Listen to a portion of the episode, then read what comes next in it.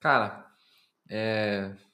eu tenho começado o meu podcast de uma forma diferente ultimamente. E não sei se você já, já ouviu algum podcast do Nagol, mas ele não, ele não tem um. Eu ouvi um. Você ouviu? Eu, eu ouvi um. Tá. Como a gente não tem edição, quer dizer, agora nós temos edição. Por favor, Pedro, se apresente aqui. Se você está ouvindo aqui agora, você vai colocar um. Olá, Nagolito. Eu sou o Pedro. Sou criador do blog, podcast Coisas de Pedro e agora sou editor do Nagolcast. Puxa, eu tô muito feliz de estar editando esse podcast, tá tendo essa parceria, esse trabalho com o Lucas. E a única coisa que eu deixei muito claro para ele quando eu aceitei editar esse podcast é que a vinheta continuaria da forma como tá. Nós temos edição agora, não posso mais falar isso, mas a gente não tem música de abertura. Então eu tenho que pegar das pessoas do supetão e falar assim: faça uma música de abertura agora. eu? Aham. Uhum. Como você faria uma música de abertura pro Nagol, pro, pro teu episódio? Pode ser um som, pode ser um que você quiser. Cara, não tenho a mínima ideia. É, me, me vem aqui ideias de, de jornal. Começa agora mais um episódio de Nagocast com Ronaldo Rabelo. Aí, pronto, nós já temos uma abertura agora. Show, cara. Mano, show. seja bem-vindo, cara. É assim que a gente começa. Pro cara se sentir em casa, ele tem que passar vergonha logo no primeiro segundo, entendeu? Porque agora, filho, nada mais é vergonha, entendeu? Estão em casa, estão em casa. Não, muito prazer. É, foi muito bom ganhar esse convite aqui no, na GoCast, no podcast. Acredito que vai sair bastante história aqui e muito papo bom. Show de bola. E você que está ouvindo, bem-vindo a mais um episódio de NagoCast, o episódio 25. Agora eu sei os números, porque agora estou organizando certinho. Então nós estamos no episódio 25 do NagoCast e hoje é com um convidado que ele é um amigo de um amigo que agora vai virar meu amigo também, que é o Ronaldo Rabelo. Ronaldo Rabelo, se apresente, por favor, faça a sua bio aí pra gente te conhecer um pouco melhor. Show. Olá, galera. Muito prazer. Sou Ronaldo Rabelo, sou psicólogo clínico. Eu trabalho de forma on online, eu, eu atuo com a terapia cognitivo-comportamental. Eu faço meu trabalho no Instagram, faço várias divulgações. Tenho um canal no YouTube, também tenho um grupo no WhatsApp, onde eu posto sobre conteúdo sobre saúde mental toda semana. E, e hoje eu vim falar um pouquinho sobre mais so, sobre mim. E a demais é isso. É um psicólogo na área. Psicólogo na área, gostei. Cara, para começar assim, eu acho que um assunto legal, né? Defina assim mais ou menos pra gente, explica para quem nunca ouviu falar de terapia cognitivo-comportamental. Cara, muito boa pergunta. E eu acho que eu já esperava essa pergunta, porque não, assim, não é algo que todos ficam sabendo, né? Então, cara, terapia cognitivo-comportamental é uma das abordagens dentro das terapias. Quer dizer o quê? Que dentro da psicoterapia, que é um trabalho de um psicólogo, então, olha só, só para sintonizar, existe é o curso de psicologia e dentro da psicologia existem as áreas que o psicólogo pode trabalhar e uma delas uhum. é a, é a psicologia clínica. E dentro da psicologia clínica a gente faz o trabalho de psicoterapia, que é aquele trabalho tradicional entre duas pessoas ou uma terapia de casal e dentro da terapia existem as abordagens que o terapeuta ele utiliza para poder ajudar o cliente. E uma dessas abordagens é a terapia cognitivo-comportamental, que o próprio nome já fala um pouco, cognitivo e comportamental, que a gente traz a ideia que existe relação entre pensamentos e comportamentos. E não só isso, que compreendendo os pensamentos, a gente também compreende as nossas emoções, reações físicas e comportamentos. E você consegue, você consegue dar um exemplo para mim, assim, do tipo de problema que chega até você? A pessoa que vai até você, que tipo de problema ela costuma ter? Ou querer resolver, assim? Sim, cara, como a gente está vivendo uma grande alta de transtornos psicológicos, o que mais chega é ansiedade, que é um dos temas que eu mais bato na tecla do meu Insta, que é sobre ansiedade, Tanto é que o nosso país é, dentro do ranking da ansiedade, o país mais ansioso do planeta. Então chega muita, chega muitas pessoas com dificuldade de lidar com ansiedade. Esse é, é o que mais chega. E aí acontece que não é só ansiedade, é ansiedade, depressão, dificuldade de se relacionar, ansiedade, algum transtorno de humor. Então chega um pouco misto, mas é o que mais chega, cara, é, é ansiedade e, e as pessoas querendo, que é um dos sintomas da ansiedade, que a gente resolve os problemas dela para ontem. Né? Uhum. Isso é o que mais chega. Tinha um chip que instala assim? É, dá uma balinha assim, às vezes fala, toma aí, já era, é um robô.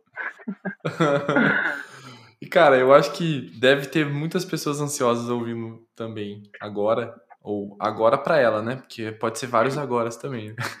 Mas Sim. pessoas que estão ouvindo que estão ansiosas assim, que você tem para dizer assim sobre ansiedade? Existem tipos de ansiedade ou formas diferentes de lidar com ela? Cara, Primeiramente, com certeza, pessoas ansiosas estão nos ouvindo agora.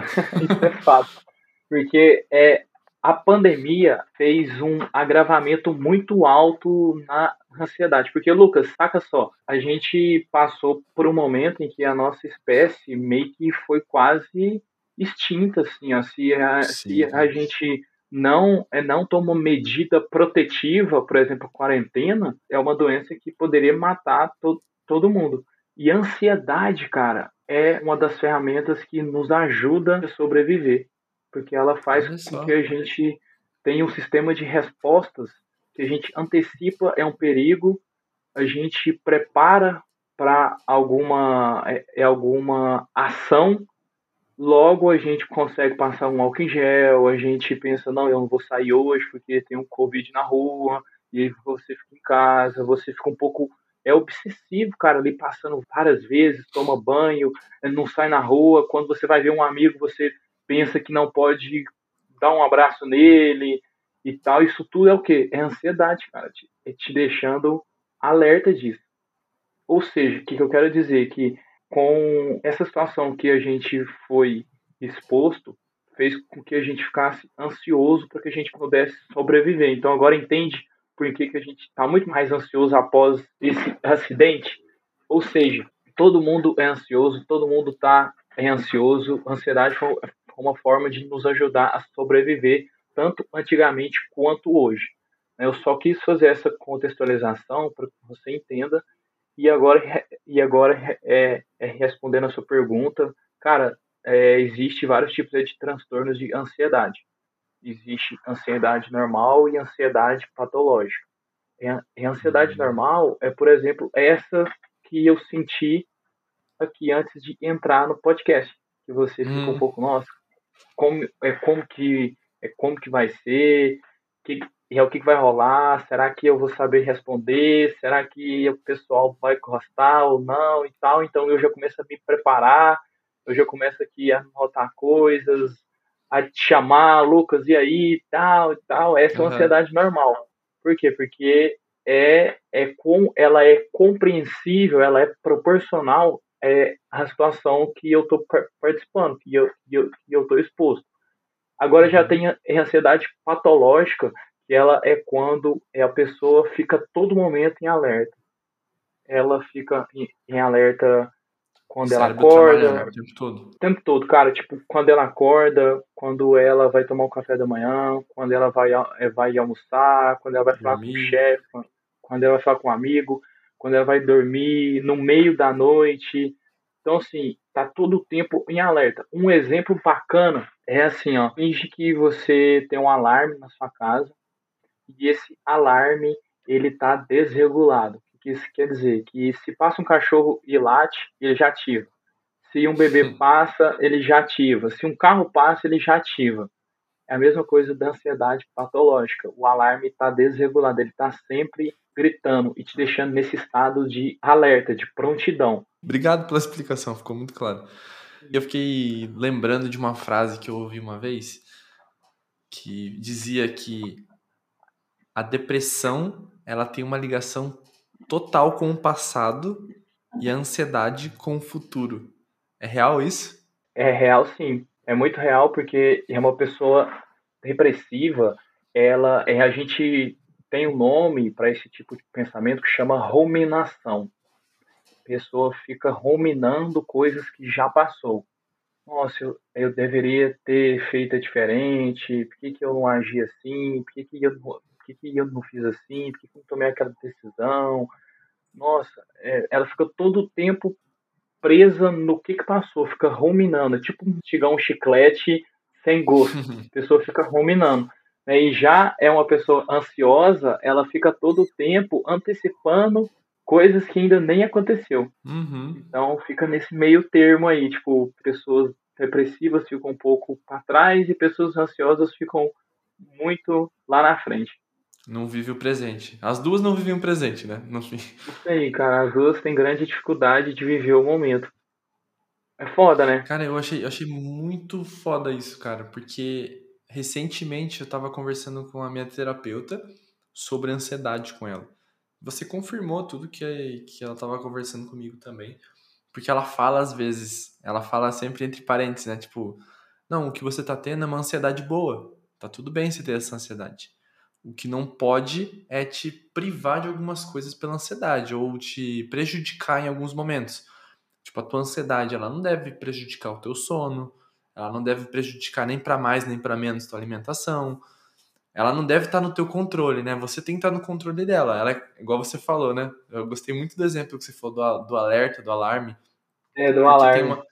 É, porque ela tem uma noção, ela me dá uma, uma sensação muito de, de alerta mesmo porque o alerta é de sobrevivência. Então, por exemplo, está chegando o sensor aranha, né? O sensor aranha ele dá um, dá um alerta na aranha e ele, tchum, ele desvia rapidão.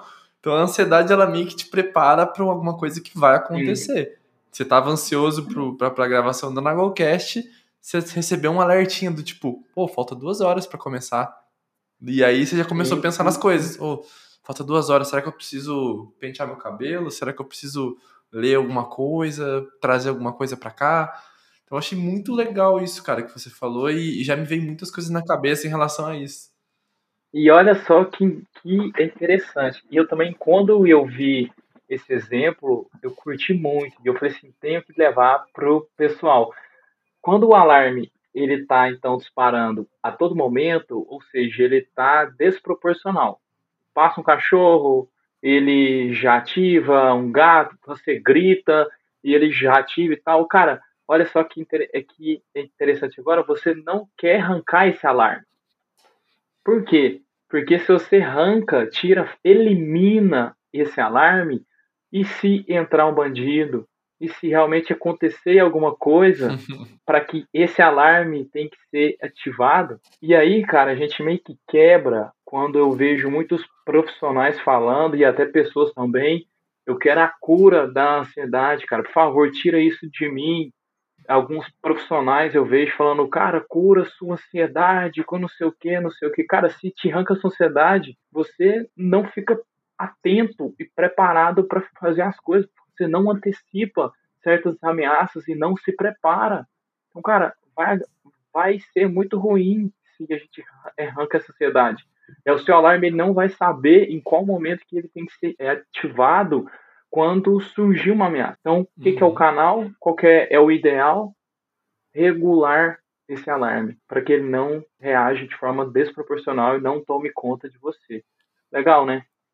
Nossa, genial, assim, cara. Fora o, o, terapeuta, né? O terapeuta é o mecânico do cérebro, basicamente, do coração ali. Fora, Total, fora essa primeira dica que eu sempre falo para todo mundo. Porra, velho, eu vou te dar umas dicas aqui, mas vai para um profissional, sabe? Vai para uma pessoa que vai, vai olhar e vai cuidar disso, né?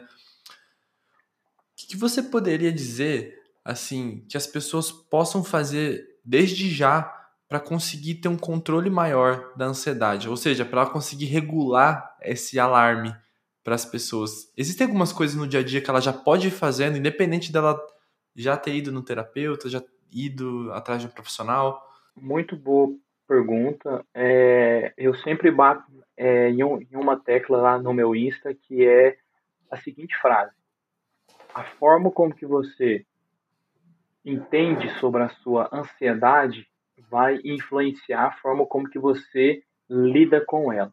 O que isso quer dizer? Cara, se você não tem zero de conhecimento da sua ansiedade, você vai lidar com ela dessa forma. Como? Como zero de conhecimento, imitando coisas que você acha que pode ser real, achando coisas, por exemplo, tomar um remédio, fumar um cigarro, beber, fazer uso de alguma substância. Por quê? Porque você acha que dá certo e geralmente quando você faz esse uso, passa naquele curto período de tempo. Mas da onde uhum. que vem esse uso? Do seu conhecimento, do seu entendimento sobre a ansiedade. Então, a primeira dica que eu dou, cara, é busque conhecimentos a respeito da ansiedade. Por quê? Mais uma vez, a forma como que você entende sobre a sua ansiedade vai influenciar a forma como que você lida com ela.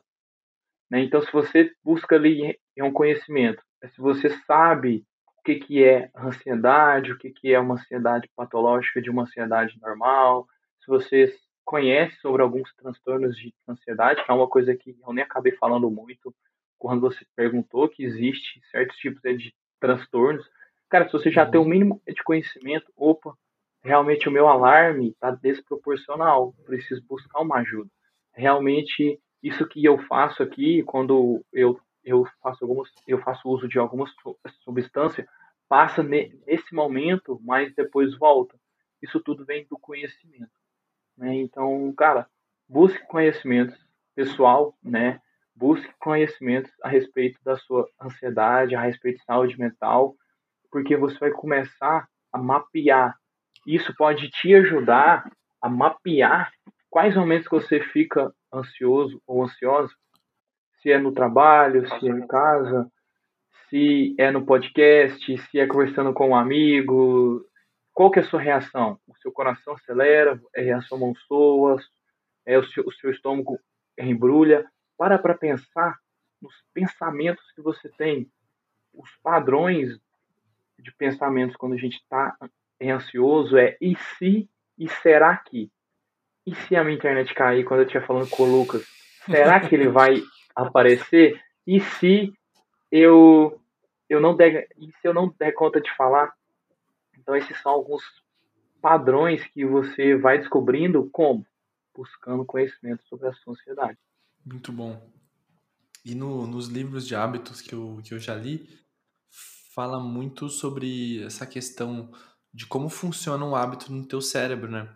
E quando você falou que, bom, a pessoa está muito ansiosa, ela pega um cigarro e acende, é muito sobre isso, porque ela tem um estímulo, primeiramente, que é o estímulo que gera a ansiedade dela. É, a ansiedade é o estímulo, né? Ela, dum, ela dá um alerta ali do tipo, estou nervoso com o meu trabalho.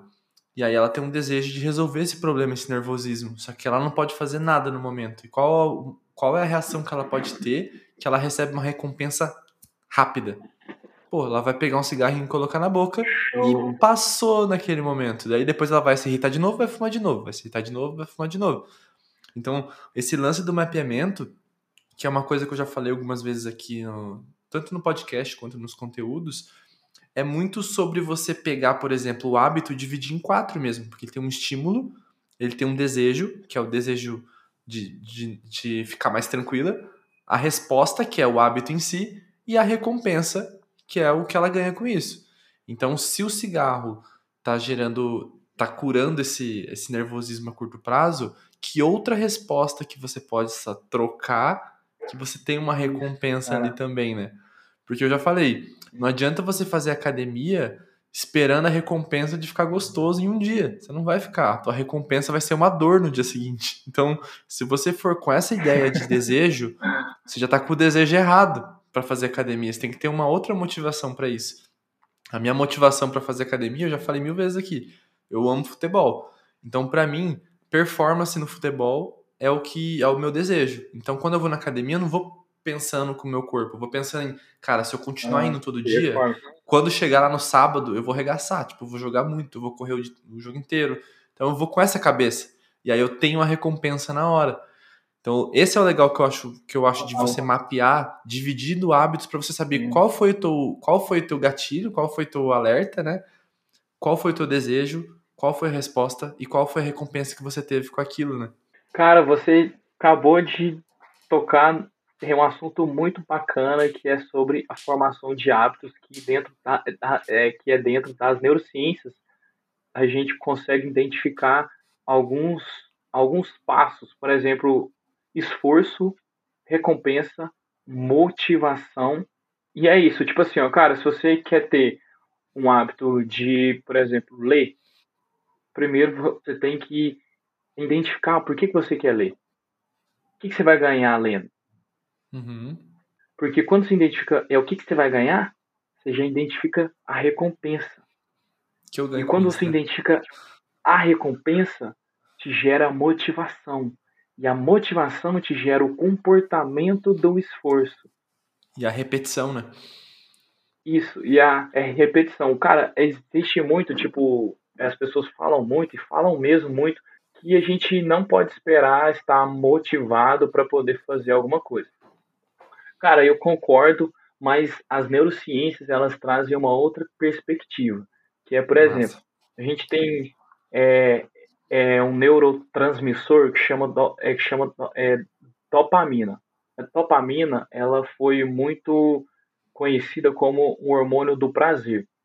Mas, cara, alguns estudos foram feitos com os macacos e eles viram que, na verdade, a dopamina é o hormônio da motivação.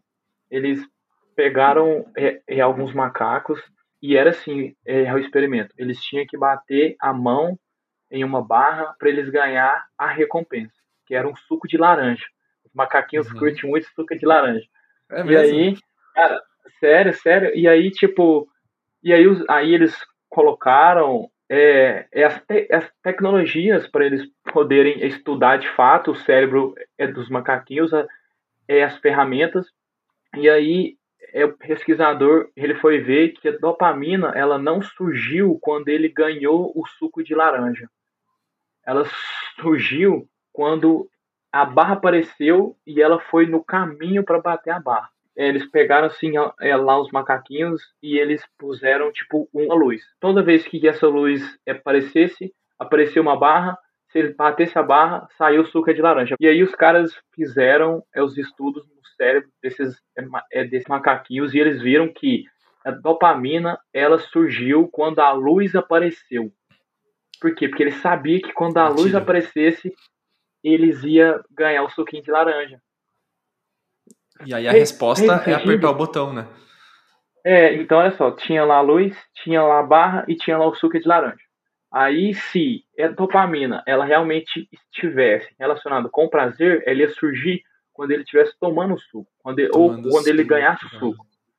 Mas não, cara, ela apareceu quando a luz apareceu, porque ele sabia, ó, se, ó, se apareceu a luz, vai vir a barrinha, e se bater a barrinha, vai vir um suco. E aí, cara, o que eu tô tentando. Tá vindo desejo. na segunda etapa ali, né?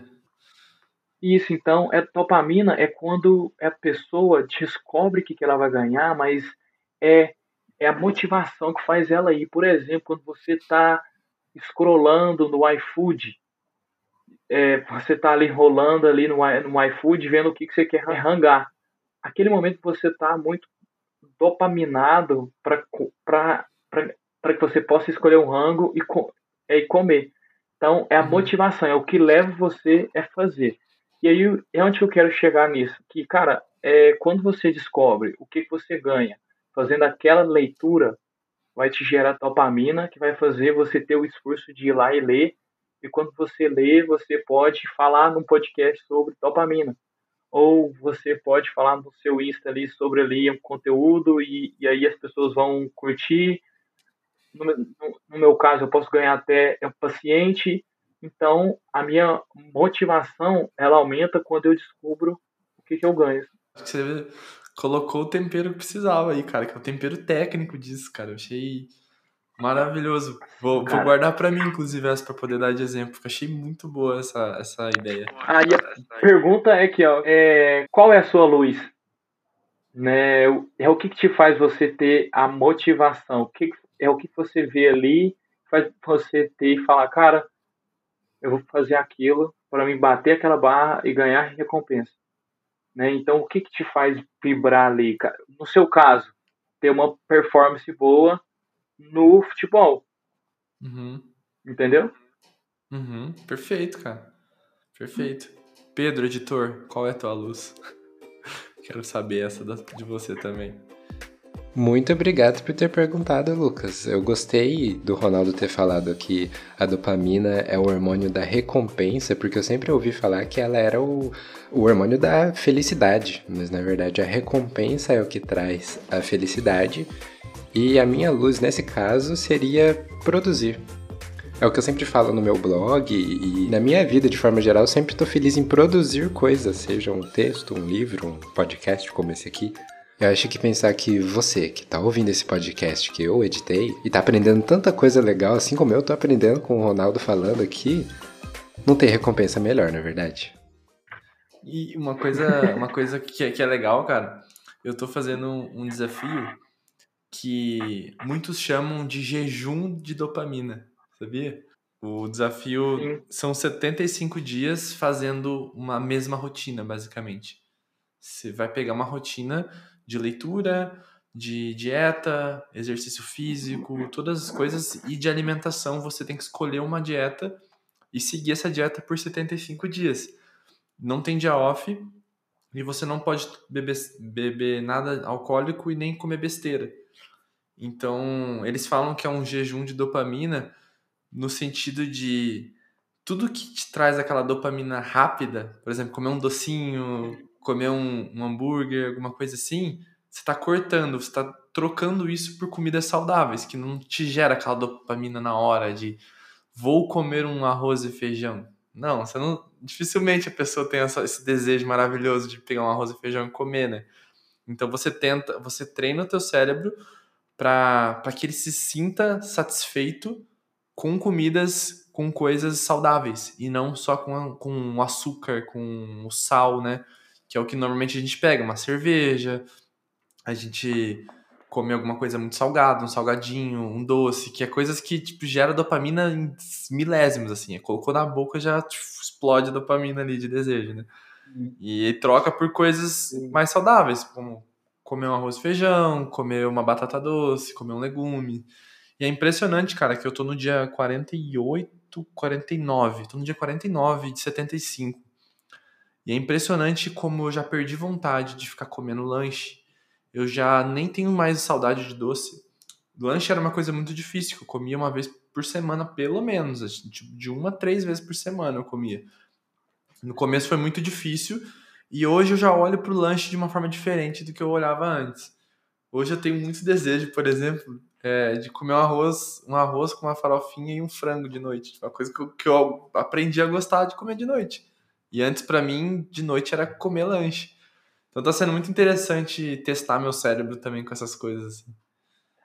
Sim, cara, isso daí é um tema também muito bom, porque você vai mostrando é, seu, pro seu cérebro que ele não precisa desse tanto de dopamina igual ele acha que ele precisa, né, cara? E esse jejum de dopamina, ele é muito bom porque ele vai te deixando com mais percepção de esforço. O que, é isso? Você consegue ver que você, cara, eu dou conta de ficar assim, comer um lanche e é uma vez por semana. Então você vai ficando mais é, resistente nisso. Né? E quando você comer, cara, sua dopamina vai explodir. É uhum. melhor do que quando você já come uma. Mais ou, satisfação. É, né? ou duas vezes durante a semana, porque, cara, já nem bate tanto igual quando você come uma vez por mês, por exemplo né? Então, cara, e, e aí. Vira um prêmio, né? Ter esse tipo é, de conhecimento é bom, por quê? Porque você fica aware, né? Você fica ciente do, cara, é o que que, qual que é a sua luz, o que que te gera você ir buscar esse esforço e o qual que é o seu suco, qual que é a recompensa que você ganha quando você faz esse esforço, né? Por, por exemplo, uhum. quando você é, fica sem comer, é o seu hambúrguer ali, o seu, é o seu lanche, você está se deixando, está sendo mais é, resistente àquilo. Né? Então, quando uhum. você for comer, você vai ter mais dopamina. Ou seja, tipo assim, quando você descobrir que, poxa, semana que vem vai ser uma, é, é um evento bom ali, onde eu vou poder comer alguma coisa assim diferente, cara, você vai ficar muito mais motivado para ir naquele, é, naquele rolê, comer aquela coisa, pedir, degustar ela, do que se você já tivesse aí sem esse jejum de dopamina, né? Então, a pergunta fica entre, tipo, qual é o esforço que você tem, é, tem que fazer para que você consiga ter esse jejum de dopamina, o que você tem que parar de fazer, que você faz agora, o que você vai ganhar se você parar de fazer, que isso vai te gerar mais motivação de aumentar aí esse, esse esforço seu para não ficar se, de, se deixando levar por coisas que te dão dopamina mais, mais, rápido, né? Então aí vira essa você fica mais autoconsciente, cara, do que que é um detox. Te dá mais dopamina não. Sim, detox. É um detox. Cara, e bom, esse, você tá bem de livro aí, hein? Você tá lendo os livros que ajuda muito Valeu. sua... Eu gosto muito dessa área, cara. Eu gosto muito, assim. E, e uma coisa que você estava falando que é legal, de você entender quais são suas reais motivações e tudo. E eu acho que uma coisa importante também que eu aprendi a olhar é quais são meus principais obstáculos, que é os que eu costumo cair, sabe? Tipo, aquele obstáculo ele é muito perigoso para mim, sabe? Por exemplo, é muito perigoso para mim eu abrir um iFood de noite. Eu não abro iFood de noite mais. Eu abro só no almoço, porque quando eu não tenho tempo para fazer uma comida, eu peço um almoço. Mas de noite eu vou abrir, só vai ter lanche e pizza. Para que, que eu vou olhar para aquilo, entendeu? É um obstáculo que, me dá a tendência de cair. Outra coisa, eu, eu tô fazendo exercício duas vezes por dia, que faz parte do, do desafio. Tem que ser um dentro, tem que, tem que ser um de qualquer forma, um exercício, e o outro tem que ser fora no, no ar livre. Então, tipo, já teve dia que eu fui correr na chuva, sabe? E essas coisas, para mim, principalmente, que eu sou uma pessoa muito competitiva comigo, eu gosto de competir comigo, de assim, cara, se eu fiz um, faço dois, se eu faço dois, não, agora é três. Então, esse contar os dias para mim é uma parada que me ajuda muito a falar não. Eu fui num, num casamento semana passada e, meu, deu muita vontade de beber, sabe? Porque tava tendo uns drinks muito gostoso, muita coisa gostosa, o pessoal pedindo para beber. Se eu não tivesse um desafio, talvez eu caísse. Talvez eu, não, eu vou beber, não vai ter problema. Porque assim, não vai ter problema mesmo. Meu corpo não vai ter problema, eu não vou perder performance por causa de um dia que eu vou beber. Não é, não é sobre isso. É sobre isso aqui, ó, sobre a cabeça. Que é o que um, eu vi um cara falando. Ele falou assim, cara, eu posso comer esse chocolate agora que você tá me dando, que não vai dar nenhum problema na minha dieta. Só que o meu problema é a minha cabeça. O que eu vou desbloquear na minha cabeça se eu aceitar isso agora no momento que eu não deveria. Então, o momento que eu não deveria é o desafio.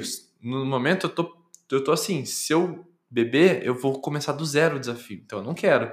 Mas e quando não tiver o desafio mais? O que, que vai fazer eu dizer não? Com muita tranquilidade e não cair na tentação do, do negócio, né? Que foi o que ele falou. Ele falou, cara, isso aqui realmente não vai fazer nenhum problema para mim tomar um dia. Mas não é meu foco. E eu, eu quero poder falar não com tranquilidade também, sabe? Porque vai ser um obstáculo.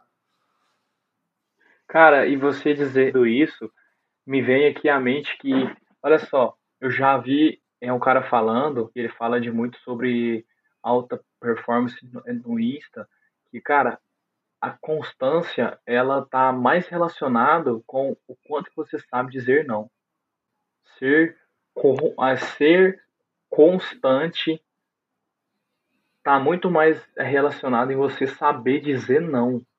Porque quando você diz não, você está se mantendo constante porque realmente, cara, tem alguns dias, igual você disse, que tudo, tudo bem, cara, eu peço aqui uma, que é um hambúrguer, é uma pizza, e eu como um doce, tá de boa.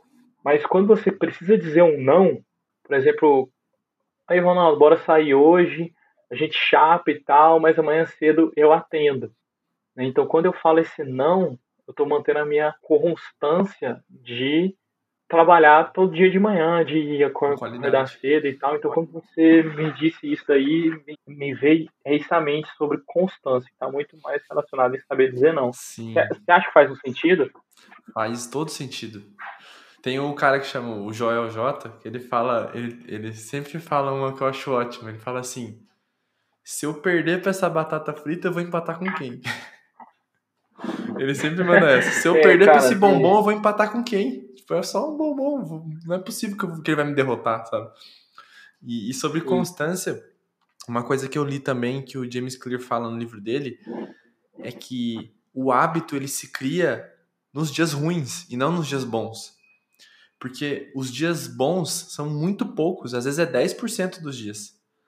Quando é que você quer treinar, cara? Tipo, quando você vai começar a treinar, pô, você vai no primeiro dia, pô, me coloca 100 quilos aí que eu tô, tô no grau hoje. Hoje eu vou levantar a casa aqui.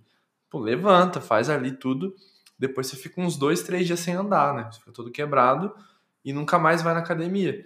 Por quê? Porque você gastou tudo aquilo ali no primeiro dia. Então você teve um pico e depois você teve uma queda de muito tempo. E a constância é não é sobre quantidade e nem sobre qualidade. É sobre você é sobre você se manter todos os dias ali fazendo, que seja mínimo. Mas o teu cérebro vai entender que está tendo uma repetição de tempo, né? Todo dia às 9 horas, espaço, todo dia às 9 horas naquela academia, ou todo dia às 9 horas eu vou sentar naquele sofá para ler um livro. Então você está tendo uma repetição que o teu cérebro vai sendo treinado.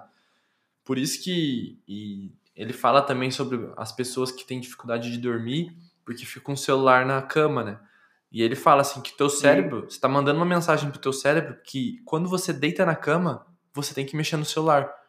E o que você tem que treinar teu cérebro é que quando você deita na cama, você tem que dormir e não mexer no é celular. Dormir, sim. Dormir. Cara, e então mostra, olha só, é, eu, eu sempre vejo ele mesmo dizendo que é treinável. A nossa mente, os nossos atos, nossos comportamentos, eles são treinamento. E liga muito com a terapia cognitivo-comportamental, porque a gente traz a perspectiva de que nós somos seres de aprendizado. Uhum. A terapia, Lucas, acima de tudo, ela é um processo de aprendizado. Eu ensino meus pacientes sobre coisas que eles não têm acesso, sobre coisas que eles não sabem. Uhum. Então, a terapia é um processo de aprendizado porque a gente acredita que nós somos seres de aprendizado. A forma como eu falo aqui, a forma como eu mexo as mãos, meu tom, as minhas gírias, tudo que eu falo, eu aprendi isso, né? Uhum. Cara, e aí você dizendo sobre essa alta produtividade, tenho é, a produtividade, ela se tornou quase um sinônimo de bem-estar. Né? O que, que isso quer dizer? Que, cara, se você chega no final do, do dia, isso eu vejo em muitos pacientes e em mim tam, tam, também, cara, quando eu chego no, no final do dia e vejo que eu não fiz nada, eu começo a me sentir mal. Me sentir mal como? Eu começo a falar, nossa, eu devia ter feito isso, aquilo, aquilo outro, aquilo outro e tal e tal, e acabo que, que eu me sinto mal. Então, eu comecei a perceber que a gente começa já a relacionar o quanto que a gente faz as coisas, a produtividade com o bem-estar. E aí que entra uma parada muito importante que, cara, sim, a gente vive vive no mundo da produtividade, da alta performance, mas para que a gente possa atingir essa produtividade e alta performance, a gente tem que primeiro saber as nossas limitações, as nossas condições e nos cuidar primeiro né? Porque senão, cara, você vai ficar muito invalidante. Invalidante. O que, que é isso? Você vai invalidar suas emoções. Você não vai se respeitar. Vai falar, poxa, hoje eu não tô legal. Hoje eu dou conta de ler quatro páginas e não dez. Hoje eu dou conta só de enviar aqui alguns e-mails e etc. Por quê? Porque senão você vai começar a se comparar com dias que você estava altamente produtivo e vai começar a se sentir mal com isso e pode só aumentar o seu grau de estresse, logo você pode piorar a sua saúde e não ser tão produtivo igual você quer que, é que seja. Então fica aí uma dica e um cuidado a respeito desse nosso mundo que demanda a gente ter esses comportamentos de hoje, né? De alta produtividade. Nossa, que legal que você falou isso, velho. Eu fico eu fico feliz, assim, porque eu, eu nomeei, né, o método Nagol como produtividade saudável justamente por isso, cara. Porque não é sobre eficiência, né? Produtividade é um, é um meio. Ele é um meio para um fim. E as pessoas não pensam no fim, que é o que você falou no começo do episódio. O seu brilho, o seu porquê. Por que, que você está fazendo isso? O que, que você ganha com isso? O que, que eu ganho sendo produtivo? Para quê? Para ser melhor que o outro? Para fazer mais em menos tempo? Para quê? O que, que você quer com isso, cara? O que, que você quer com essas oito horas fazendo mais em menos tempo? Você quer trabalhar mais? Quer trabalhar mais por quê? Você vai ganhar mais trabalhando? O que você vai fazer com esse dinheiro, sabe? Então, entender o seu porquê, eu acho que é um, é um primeiro passo, assim, quando você quer ganhar tempo, né? Pô, eu não quero, eu particularmente, eu não quero ganhar tempo para trabalhar mais. Eu quero ganhar tempo para viver mais. Quero viver, cara. Tipo assim, eu já passo oito horas do meu dia trabalhando no meu emprego. Eu já tenho um método na Go que também me demanda tempo todos os dias, pelo menos duas horas por dia. Já são dez horas, cara. Eu já trabalho pra cacete já. O que, que eu quero com tempo, velho? Tipo, o que eu quero. Eu quero tempo para eu viver, eu quero tempo para eu sair, para eu ver um cinema, para eu jogar bola, para fazer minhas coisas. E é para isso que eu uso produtividade hoje. Hoje eu tento ser eficiente. Hoje, tipo assim, na Gol tá virando uma empresa, tem pessoas agora ajudando, pessoas editando. Pedrão, te amo, né? Tá editando podcast aqui. Para isso, cara, porque assim, o Pedro editando me faz pensar mais em conteúdo. Então, eu tô gravando esse conteúdo contigo hoje porque eu não tô preocupado em editar mais, entendeu? E eu vou ter tempo agora, tipo, acabou a gravação, o que, que eu vou fazer? Eu vou botar minha jaquetinha e vou jogar uma bolinha, porque é o que eu gosto de fazer, entendeu? É meu rolê é esse, tipo, é jogar uma bolinha, pegar meu livro, ler um pouquinho e curtir, sabe? Eu curto minha noite. Hoje eu não uso minha noite para trabalhar mais, porque antigamente eu terminava o trabalho e eu ficava no Nagol, tipo, das 6 às 10 da noite. E aí, mano, no final eu trabalhava 12, 13 horas. E de segunda a segunda. Hoje não, tipo, hoje eu delimitei que assim, no máximo duas horas. Tipo assim, se eu estiver trabalhando muito, hoje, o que, que eu vou trabalhar pro Nagol? Vai ser a gravação desse episódio, vai durar uma hora. E é isso, cara, eu vou curtir meu dia. Então eu gosto muito de bater nessa tecla, cara. Tipo, produtividade é um meio, não é um fim. Tem que pegar, tem que pensar no porquê que você quer isso. É para você ter mais tempo com o teu filho? É para você ter mais tempo com, com a pessoa que você tá junto, com o teu relacionamento? Que faça, mas use. E use sem culpa, né? Porque eu vejo as pessoas. A gente teve um episódio com a Letícia, com a Letícia do Leticionismo esses dias, que ela falava. Ela falou um negócio muito legal, assim, né?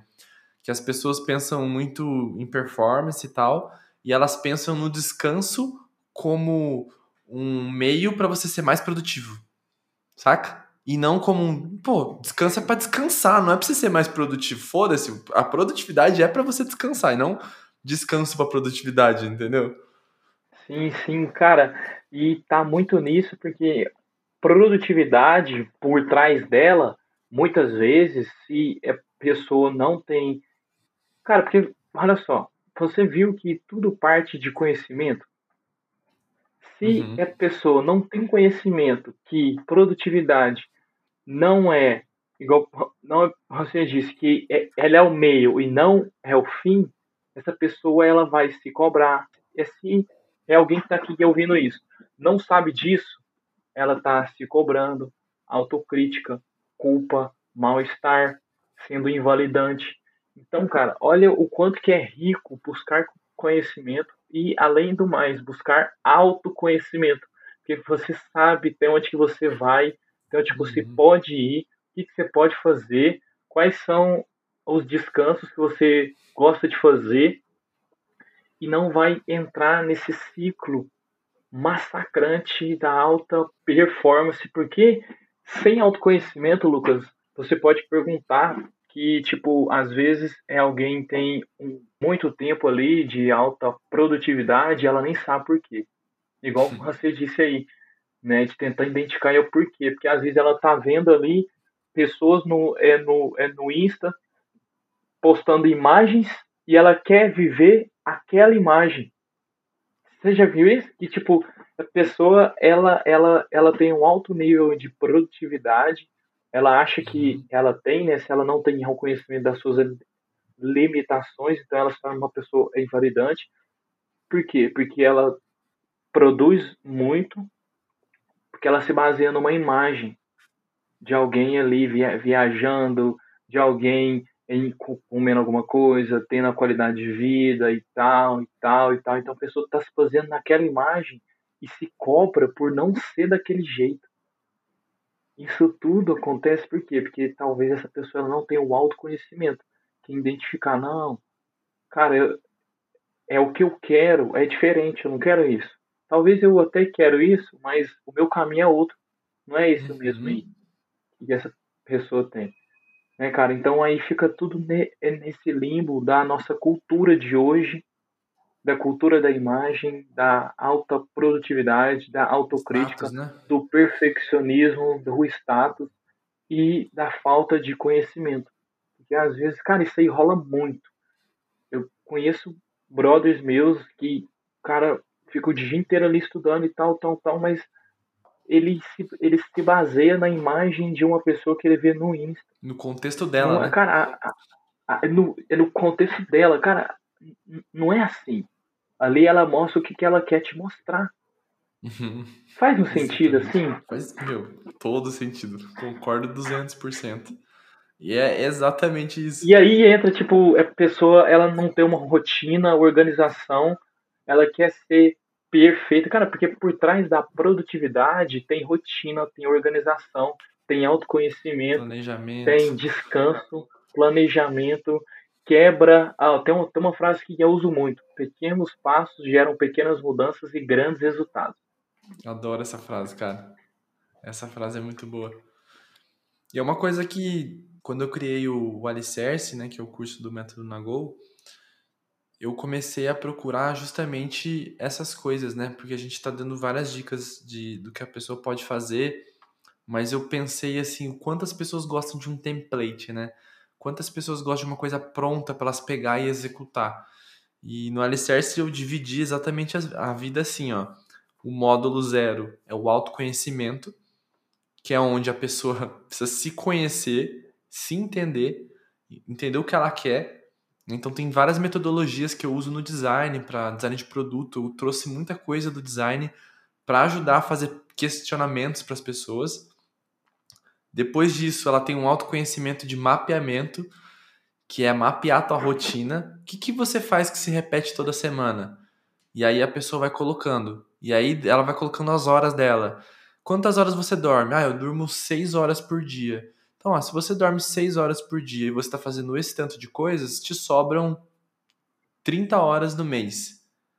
Se te sobram 30 horas no mês, concorda que dá para fazer alguma coisa para você aqui? Dá para colocar um objetivo pessoal aqui de estudar um inglês, de poder fazer alguma coisa?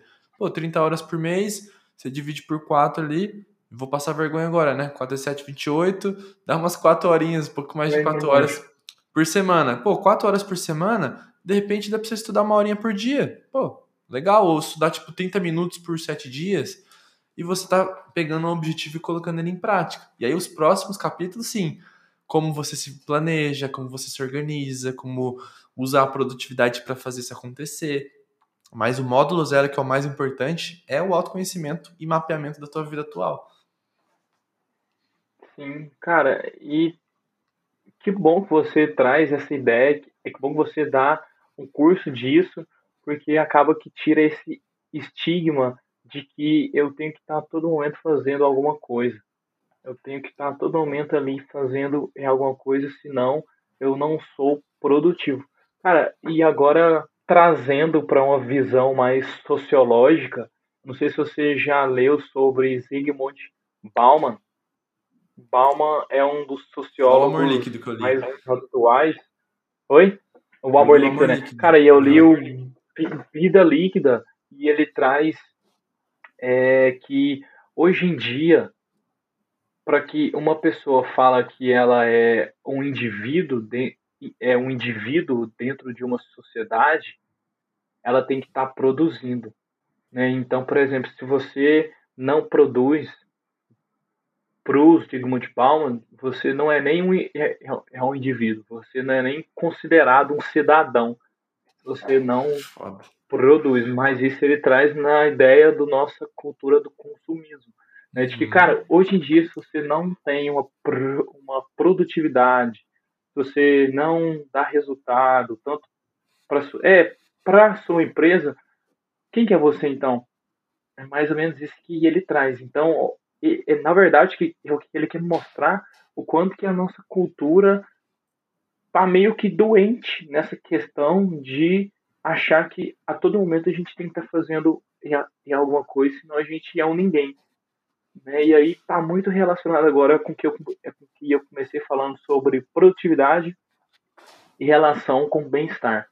E aí a uhum. pessoa entra nesse ciclo de, cara, hoje eu não fiz nada, logo tô me sentindo, eu não sou, eu não sou bom, tô, eu tô me sentindo mal. Muito interessante, né? Sim, cara.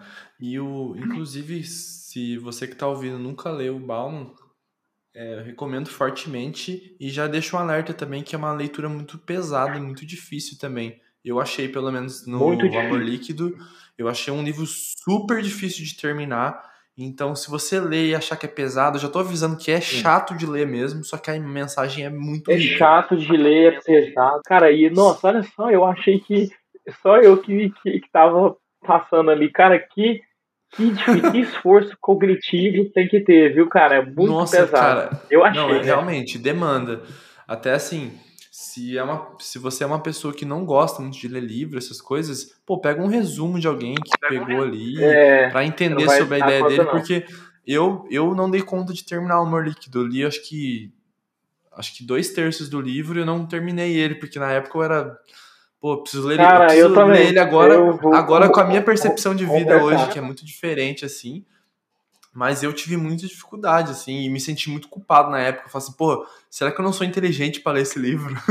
Tá Porque o livro é ah, é difícil, cara, a leitura é difícil. E olha só o tanto que ele tá presente nesse momento aqui agora. Rolou a mesma coisa comigo, cara. Eu li um pouco da metade, não dei conta de terminar, comecei a me sentir um, um lixo. Eu falei, cara, eu não Será que isso já não é uma mensagem do livro? Que ele cara, fala da liquidez, eu, cara? Que, ele já é, no, é no sentido, cara, eu acho muito que é, que é por quê? Porque eu já comecei a me, a me basear em comportamento, numa falta de esforço que eu não tenho background, porque eu não leio muito sociologia, cara. Os meus livros são mais técnicos. Uhum. De psicologia, né? Agora, técnico de sociologia, e eu não tenho essa, essa familiaridade. De, uhum. eu já comecei a me sentir mal não dando conta. Então, esse cara tá muito mais presente do que a gente imagina na sua vida. Sim, cara. Pô, legal você ter falado sobre isso também, porque eu, eu sou uma pessoa que eu, eu tenho, eu não tenho problema de falar isso, sabe? Porque no, antes eu tinha vergonha de falar. Hoje eu tô. Cara, antes eu, eu tinha assim, vergonha cara, de falar. Quando eu abro isso, eu vejo que tem mais pessoas. Então, assim, eu, eu abro, sabe? Pô, eu tive dificuldade para ler. Talvez se eu ler hoje, talvez eu entenda melhor, assim, sabe? Até porque eu tenho mais. Eu tenho mais vontade de aprender isso. Então, talvez eu tenha mais motivação para ler. Na época, cara, eu era, pô, tinha 20 anos, queria nada com nada ali, ainda tava meio pensando o que eu ia fazer da vida. Pô, peguei um balmo, velho. Porra era muito pesado para mim, realmente, assim. Acho que se eu pegar ele hoje, eu consigo ler ele melhor. Mas eu lembro que a leitura era muito difícil, cara, muito difícil de ler as palavras, a forma, a formação de frase dele, assim, super bem elaborada. Foi bem complicado, assim, diferente de outros livros, como eu falo do James Clear, que é um livro de hábitos, pô, você lê gostoso, assim, ó, você fica triste que tá acabando o livro. Cara, e o mais louco é que a gente fala assim zoando, né? Mas, cara, realmente existe gente eu, quando eu, eu não dei conta de ler o livro, eu comecei a me sentir mal mesmo. Mal assim mesmo. Tipo, a gente fala, cara, não, é, não é possível e tal. E realmente, olha só, fazendo um link aí também, eu não tava numa época assim que eu tava me cuidando tanto. Então, ao tanto que já relaciona, porque Loucura, né? é, acaba que você não tem um background, um repertório nem físico para poder ter certo tipo de esforço. O que, que é isso? Quer dizer, eu tinha certos hábitos que acabava que não me deixava eu terminar aquele livro porque eu não tinha esse esforço que o livro tanto necessita. Então eu, é, eu começava a me sentir mal porque eu não li aquele livro por falta de autoconhecimento, de saber, não, cara, mas espera aí, esse livro ele é difícil, ele é um livro é de sociologia, ele é um livro que ele não é assim fácil, é de leitura. Você já leu um tanto até bom de páginas. Então, cara, viu que o autoconhecimento ele te gera você a ter esses entendimentos e ser validante com as suas emoções. Que aonde que entra esse invalidante que você já começa a ficar mal, fala, cara, eu não dou conta de ler esse livro, quem, quem eu sou e, nossa, o que, que eu não dou conta, mais um livro que, que eu não dei conta. Cara, mas se respeite, observe o seu contexto.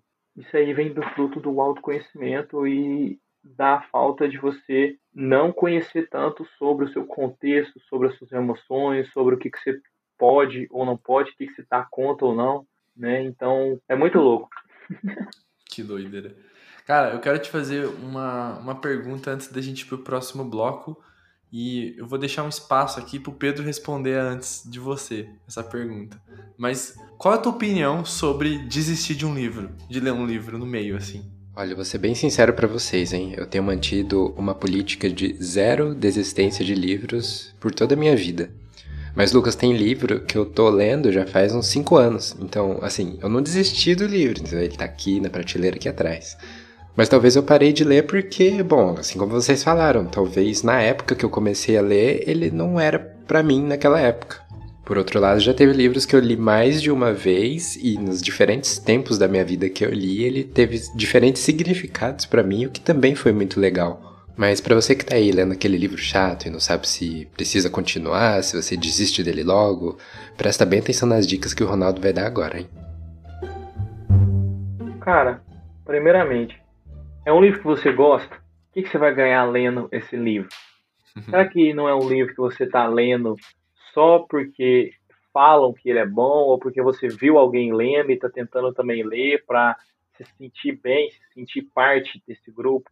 Acabou que você me jogou a minha. É, é, me perguntou qual é a minha opinião e eu joguei mais per perguntas, né? Mas, cara, é, é, o que eu acho que, tipo Mas assim, essa é a resposta, né? Que a gente tem que se perguntar, na real, né?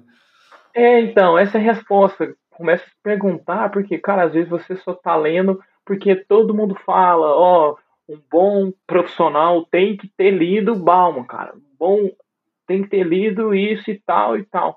E aí, cara, você vai, você nem gosta, não é um tipo de você vê que você vai ganhar em, alguma coisa.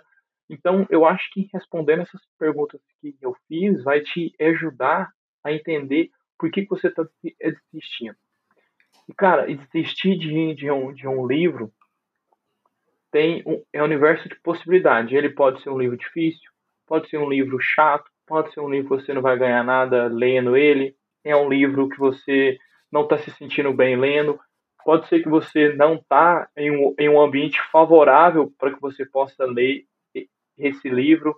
Então, se você consegue entender isso, você começa a se respeitar e criar perspectiva. O que, que é isso? Cara, eu não estou dando conta de ler agora, mas daqui dois meses, quando eu mudar de casa, quando eu ler outros livros que são mais fáceis, eu vou poder ler esse. É porque uhum. o que rola? Quando a gente desiste, já fazendo a relação com tudo que a gente está falando, a gente desiste de, de, um, de um livro e já fala, cara, eu não sou bom. Eu não sou bom, mais uma coisa que eu estou assistindo, então você já começa a relacionar aquela não leitura de um livro com a sua crença de incapacidade. Boa. Eu tenho uma opinião também, assim. Para mim. Qual é a sua opinião? A minha opinião é a seguinte, cara. Eu não gosto de imaginar que eu tô desistindo do livro. Eu, tô, eu, tô, eu gosto de imaginar que, assim, esse livro me ensinou até aqui, nesse momento. Então, se eu não ah, é. quero mais ler ele, eu olho na percepção do que eu aprendi, não do que eu tô desistindo. Tipo, eu não tô olhando aquele um terço do Bauman que eu desisti, e sim do dois terços que eu aprendi ali. Foi difícil, foi chato, mas eu aprendi um negócio valioso que eu, que eu já levo por 10 anos que eu li já esse livro. Então eu gosto da percepção do me ajudou até aqui. E hoje eu sinto vontade de ler ele de novo, com a minha percepção. Então eu não desisti dele, na realidade. Eu li até aquele momento que foi o suficiente para mim naquele momento. E agora posso, pode ser que nem leia de novo, pode ser que você não goste do livro e parou. Mas assim, às vezes aquele tanto de página que você leu serviu para você ver que você não gosta daquele tipo de leitura, serviu para ver que você não gosta daquele tipo de escritor, daquele daquele tipo de livro, não gosta de romance. Pô, tá tudo bem, mas te serviu para alguma coisa. Eu sempre penso, serviu para alguma coisa. E não é uma desistência, é um aprendizado ali naquele, naquele ponto. Então eu olho assim, eu acho que é uma forma carinhosa de olhar para isso. Quando você para de ler um livro, cara, parou, velho. Tá tudo certo. Tem um livro que eu, que eu parei de ler, de design, que a mensagem, ou oh, falar pra você, velho, é tão foda. É tão foda, não só pro design, mas pra sociedade inteira. Que eu li um, dois capítulos dele só. E o capítulo era curto. Eu li dois capítulos dele. O livro faltava, mano, 90% do livro ainda. Eu parei de ler uhum. ele porque eu tava lendo ele em inglês e tava com dificuldade para ler uhum. na época. Então era muito custoso ler aquele livro para mim. Sim. Mas, cara, eu li dois capítulos que deve ter dado 20 páginas. E eu vou falar pra você, eu falo dele até hoje, de tão rico que é aquele livro. E eu vou ler ele, cara. Caramba, eu já coloquei na minha cara. lista pra ler de novo. Então eu não desisti dele. Eu acho que, mano, aquilo ali pra mim foi o suficiente. Eu falo dele pra caramba do livro, que chama Paradoxo da Escolha. É The Paradox of Choice, né? Do, caramba, cara. do Barry Schwartz. Eu vou, vou colocar na descrição. Cara, é um livro sensacional, cara. Que fala sobre. Cara, ele fala sobre o paradoxo da escolha, né? Que ele fala sobre mais é menos, na realidade. E você pode pegar como um exemplo bem claro a Netflix. Quanto tempo você não fica na Netflix olhando, olhando, olhando e não escolhe nada? Você fica ansioso, ansioso, ansioso e não escolhe nada. Ou até mesmo você vai numa loja de roupa, tem tanta coisa, tanta variedade que você não sabe o que você vai escolher. Então ele fala sobre esse paradoxo da escolha, do quanto ter mais muitas vezes é ruim, não bom. No primeiro capítulo ele já fala assim que ele foi comprar uma calça e ele sempre escolheu, tipo assim, eu quero uma calça jeans tamanho tal. E aí ele chegou, tipo, uhum. tipo, numa Renner da vida, que tem 62 modelos de calça, e a mulher falou assim, você quer skinny, você quer não sei o que, não sei o que, não sei o que, não sei, não sei o que. Ele falou, quero uma calça. 40 e poucos. Não, mas tem essa, essa, esses modelos. E ele falou que ele gastou 40 e poucos minutos para entender que a calça que ele sempre comprou é um, tem um nome agora. E só isso já fez quase ele desistir de comprar a calça. E aí, daí ele vai pra frente, assim, nessa, nessa, nessa linha, assim. Mas é um livro muito massa de ler, cara. E, e eu parei de ler ele, cara, com 20 páginas mais ou menos, e já fiquei com a cabeça estourando de ideias, assim, quando, quando eu li. cara, essa sua ideia sobre é olhar por outro ângulo, que na verdade é o quanto você aprendeu e não é o quanto que está faltando, faz você dar valor em o que você já conquistou. Exato. E isso também é um dos gargalos que é visto dentro do mundo da produtividade, do mundo da ansiedade, da recompensa de curto prazo. O que, que é? A gente muitas vezes quer recompensas de curto prazo e esquece do que, que a gente já ganhou, do que a gente já conquistou. Uhum. Né, cara? Então faz um ligamento com que tudo, cabeça que já explode, porque, cara, a gente tem é um déficit de dar valor nas nossas conquistas. Você já viu isso? Já. A gente tem um déficit de dar valor nisso. Tem um, tem um estudo científico. Eu li no artigo do Trello, olha só que loucura. O Trello posta uns blogs de artigo às vezes e eu gosto de ler os, os artigos desses, dessas plataformas. Ela mostrou um, um artigo científico que falava sobre as done lists, que são as listas feitas. E, e, mostra uma pesquisa científica do quão produtivas as pessoas ficam, né? Com, o quão prazeroso que elas ficam no final do dia quando elas vê as tarefas feitas e não as que elas não fez. Então, é uma dica que eles dão de, de produtividade até que é você... Tudo bem, você pode ter tua lista de tarefas que você tem para fazer, mas no final do dia você olhar as tarefas feitas. É sempre importante você olhar o que foi feito e não o que não foi feito. O que não foi feito você vai olhar depois para você organizar mas o que você tem que revisar é o que foi feito para você valorizar o teu dia.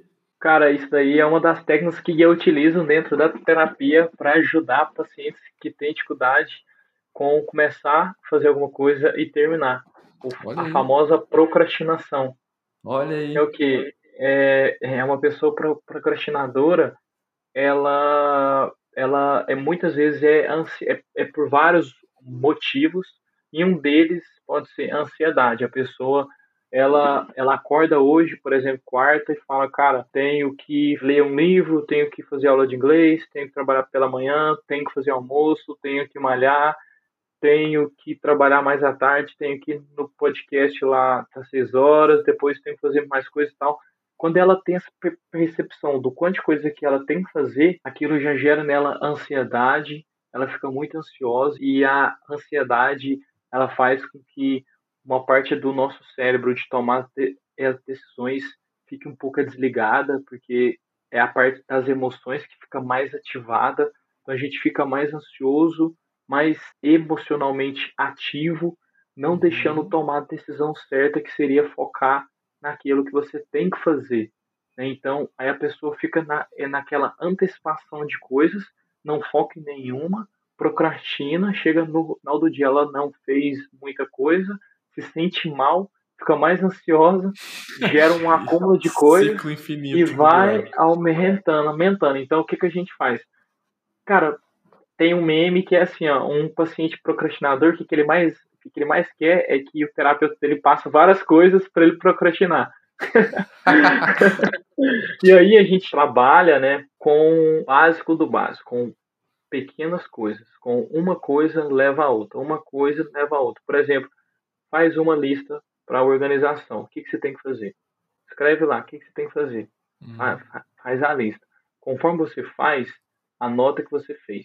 E aí, por exemplo, passa a parte da manhã, chega no almoço, você ainda lembra que tem várias coisas, mas você olha a sua lista e vê, cara, eu já fiz muitas delas.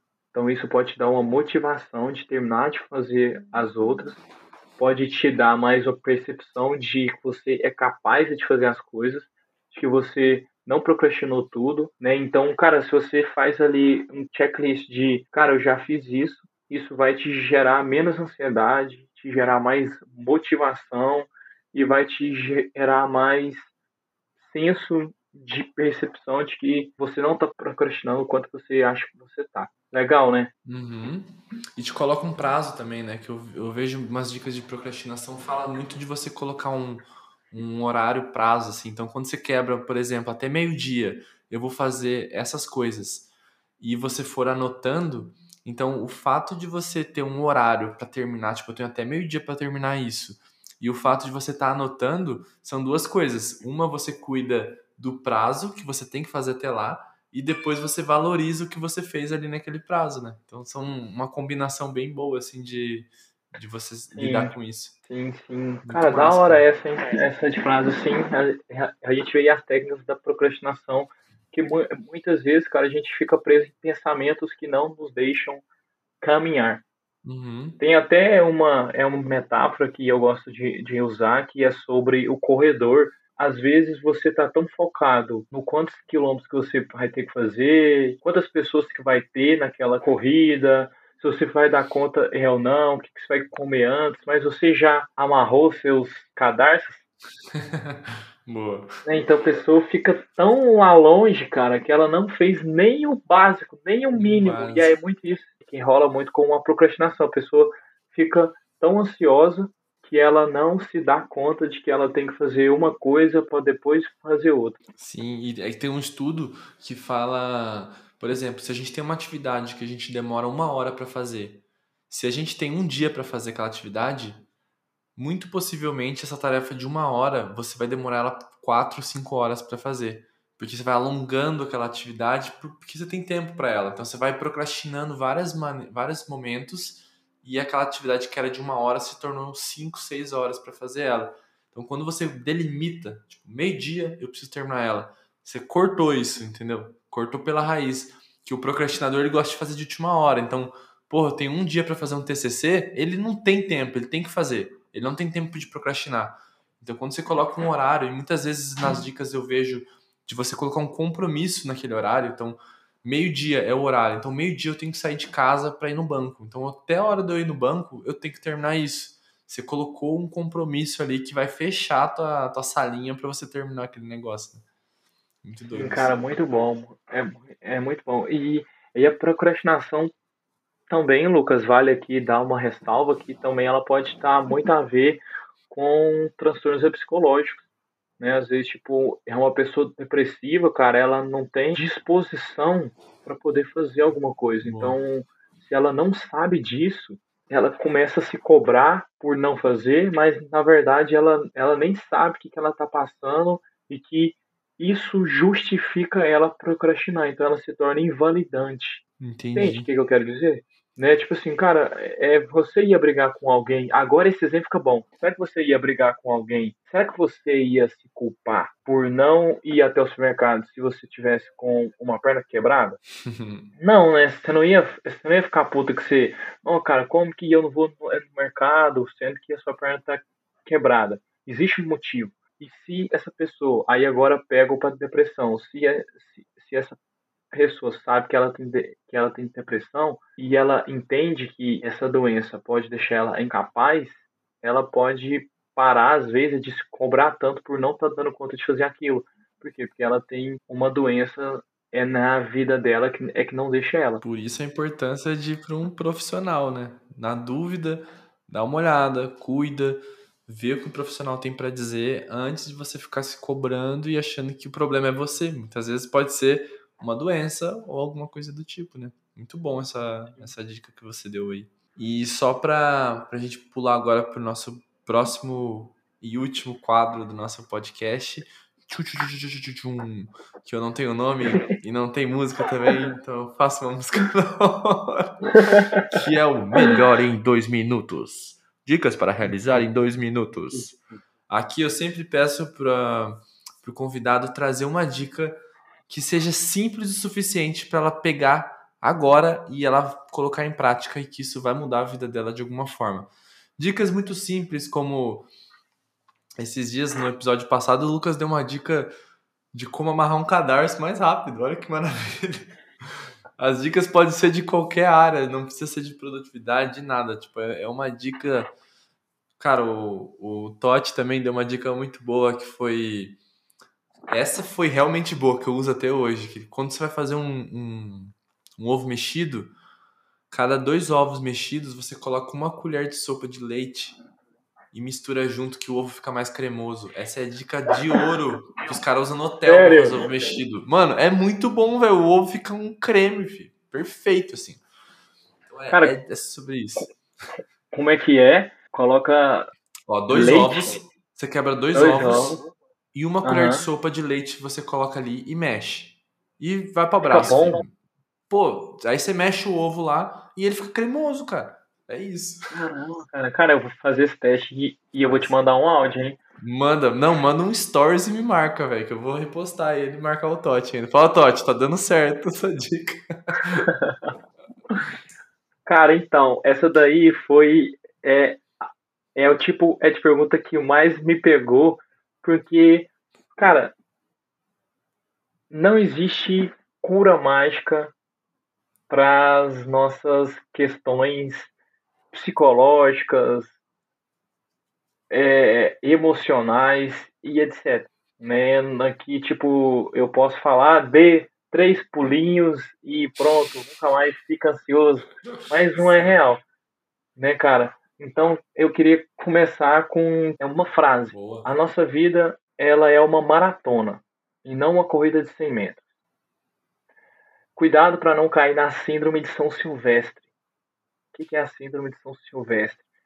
É uma corrida longa e que muitas vezes os corredores que eles saem correndo na frente, eles são os que não conseguem chegar no final.